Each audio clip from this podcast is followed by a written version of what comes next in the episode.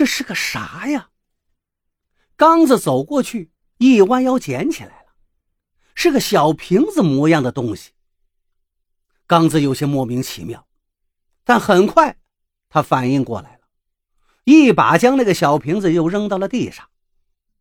你他妈的想这样就打发了老子？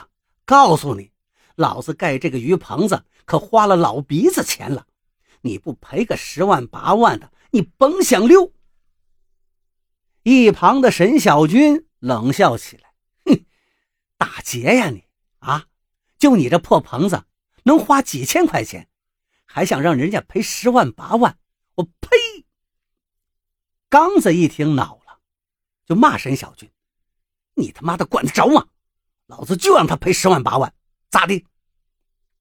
刚子正跟沈小军吵吵呢，忽然红光一闪，一阵轰鸣声骤然响起。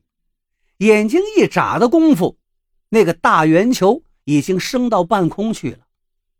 刚子追上去，还想用木棍去戳那圆球，却被一道耀眼的红光刺得睁不开眼睛。强光过后，再看天上，哪儿还有什么圆球啊？倒是只有几颗星星，在那一闪一闪的。刚子愣住，这家伙的速度怎么这么快呀？沈小军看着这一切，倒是开心极了。他点上一支烟，美美的吸了一口，幸灾乐祸的骂道：“打我呀！哼哼，这就是报应。”他忽然又想起来，圆球里扔出那个小瓶子，那到底是什么东西呀？会不会值钱呢？于是他开始在地上寻找起来，并没费多大功夫。沈小军就找到了刚才那个小瓶子，他拧开瓶盖一看呢，小瓶子里头装满了黄色的颗粒状之物。他倒出一粒在手上，左瞧瞧右看看，这玩意儿啊，比绿豆大那么一点比黄豆再小那么一点越瞧越像六味地黄丸。这能值什么钱呢？这能管什么用呢？沈小军失望的随手把手里捏的这一颗小药丸给扔了，扔到哪儿了呢？扔到了一个水缸里。这缸是缸子用来盛鱼的，他每天都会捞一些鱼放在缸里养着。有人来买鱼的时候呢，就直接从缸里抓，挺方便。就在这时，神奇的事情发生了。沈小军的那颗小药丸扔到了水缸里，缸里的水竟然咕嘟咕嘟的冒起了气泡，紧接着就翻腾起来，跟开锅了一样。沈小军吓了一大跳，这是要闹什么鬼呀？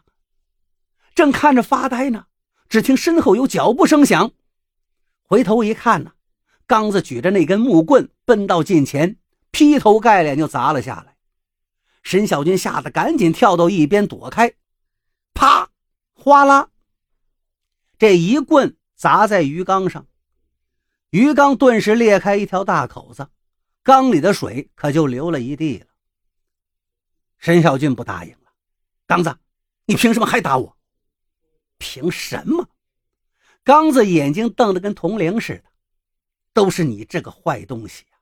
你这个坏心思太多。”惹得我跟你说话分了神，刚才那个东西才溜掉的。说着话，抡起棍子又要打。沈小军这回也是真怒了，这事也能赖自己呀？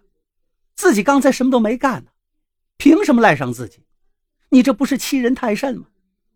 他把牙一咬，把烟屁股一扔，袖子一捋就要扑上去拼命。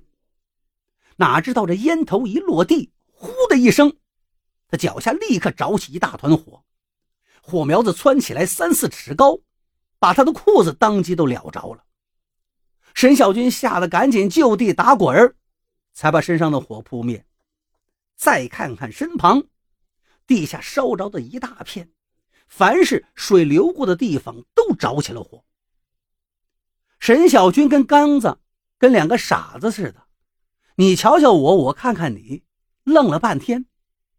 忽然，沈小军想起来了，自己刚才不过是将一粒药丸扔进了鱼缸，那里头的水就翻腾起来，水流到地上，火一点就烧着了。难道说这是变成汽油了吗？他又看看手里的小瓶子，他嘟囔道：“难不成这个小药丸里有文章？”一听这个话，刚子似乎也明白了。你这瓶子里总共有多少这些药丸？沈小军举起来仔细看了看，我看这样子起码得有一两百颗吧，也都不过是绿豆那么大点儿。刚子终于笑起来了，嗨！只需一颗，就能造出一缸汽油来。这一两百颗，哈哈，这能造多少汽油，卖多少钱呢？他娘的，他砸坏了老子的鱼棚子，赔了这么一瓶子东西，也值了。刚子走上前来，虎着脸对沈小军说道：“把瓶子交给我。”